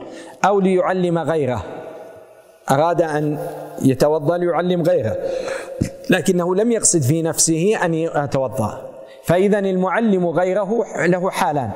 إما أن ينوي الأمران ينوي الأمرين ينوي أن يتوضأ وأن يعلم غيره فهذا يرتفع حدثه وتصح صلاته. لكن إذا نوى مجرد التعليم ولم ينوي رفع الحدث فلا. فلو أراد أن يصلي بذلك أو يطوف نقول لا يصح لك. والتبرد من باب أولى أن ذلك لا يجزيه وهذا ظاهر. نعم. وإن نوى صلاة معينة لا غيرها ارتفع مطلقا. نعم. يعني لو أنه نوى صلاة الضحى وفقط. قال أنا بتوضأ أصلي بهذا الضحى. طيب بصلي بالظهر؟ قال لا الظهر بتوضأ إن شاء الله. ثم لما جاء الظهر كسل عن الوضوء. فنقول صح وضوءك الأول أن تصلي به الضحى وأن تصلي به الظهر والعصر والمغرب والعشاء ما دمت ما دمت لم تحدث.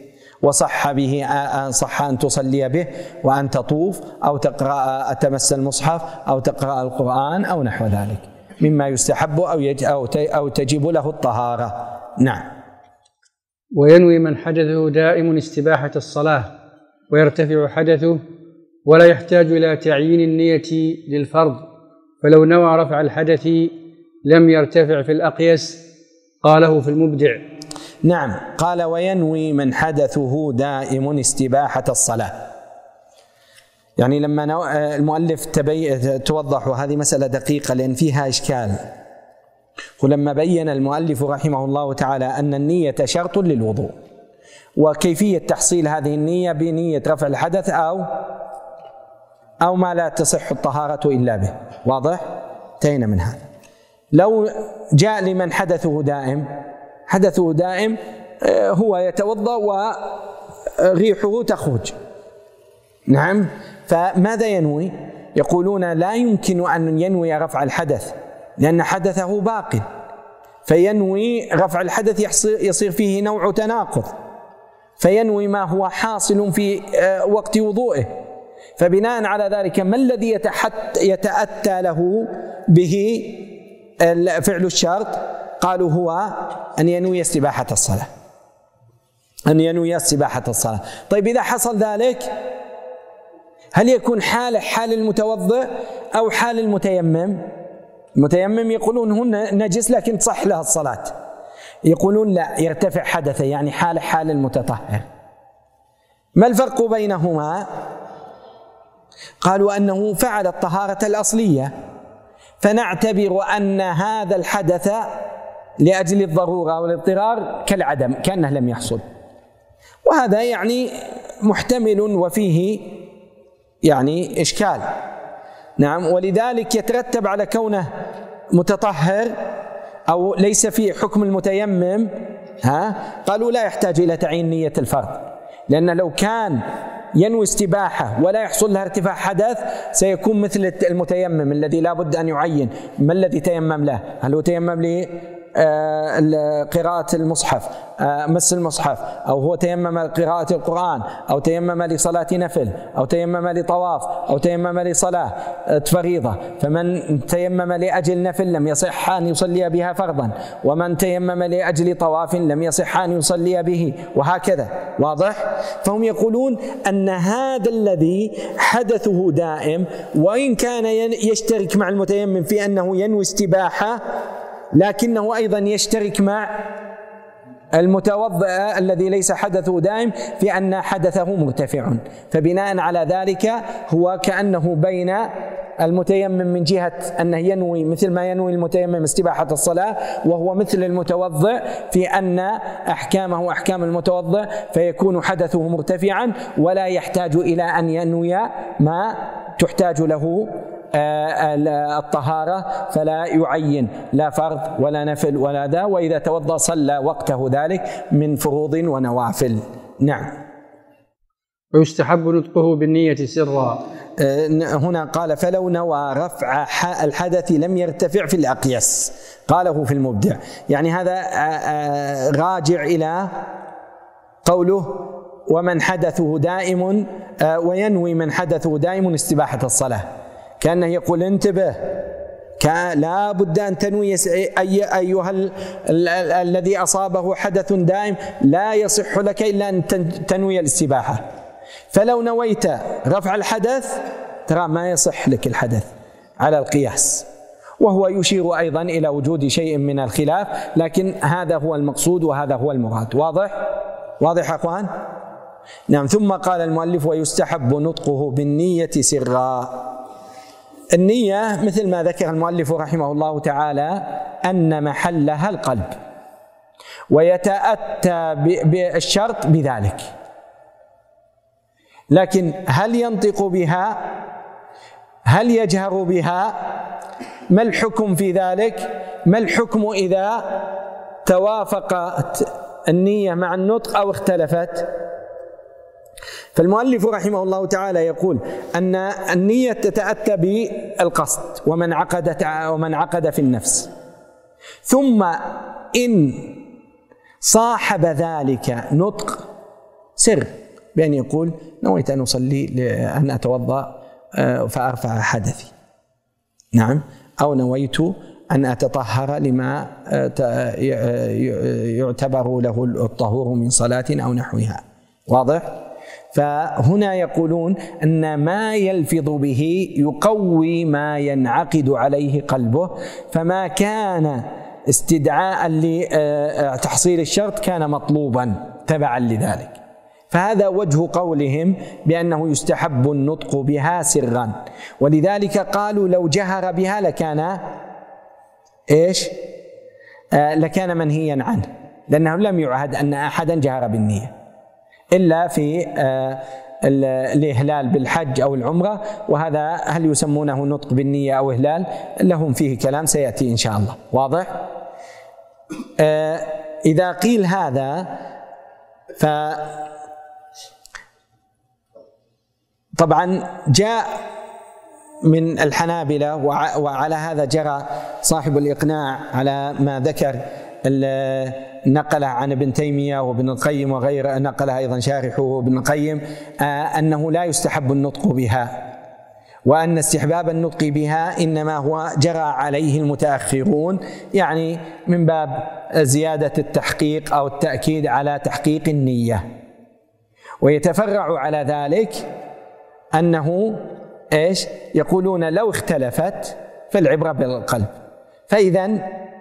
فإذا النطق كان يعني مكملا وليس مقصودا. ايا كان ايا كان فعندنا مسألتان لأن هذه يكثر فيها أولا من قال بالنطق فهذا وجهه. يعني يرى أن النية شرط وأن النطق هو سبيل إلى تحقيق هذا الشرط وتأكيده فهو داخل فيما فيما يتأتى به المطلوب لتحقيق ذلك الشرط. فلا يأتي آت ويشنع في ذلك.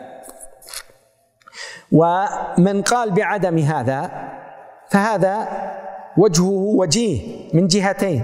اولا أن النية في الأصل محلها القلب ولم ينقل شيء من ذلك وأن الواقع يسند هذا. لماذا؟ لأن الواقع في الذين ألفوا النطق بالنية أنهم يغلطون كثيرا. فإذا جاء يتوضأ فيقول نويت أن أصلي. ينسى. لأنه يجري على لسانه مثلا الصلاة أكثر. أو هذا هو الذي جاء لأجله. مع أنه ناوي يتوضأ حقيقة. فيقولون لما كان النطق من حيث الواقع أكثره يحصل فيه اللغط ويكون به التشويش أكثر مما يكون به التأكيد فلذلك آه، جرى بعضهم كما جرى عليه صاحب الإقناع ويعني آه، آه، تتابع عليه بعض أهل العلم واكدوا على أن النطق لا يحتاج إليه فيكون ليس مطلوبا. فيكون ليس مطلوبا. نكتفي بهذا القدر وأسأل الله لنا ولكم التوفيق والسداد. صلى الله وسلم وبارك على نبينا محمد.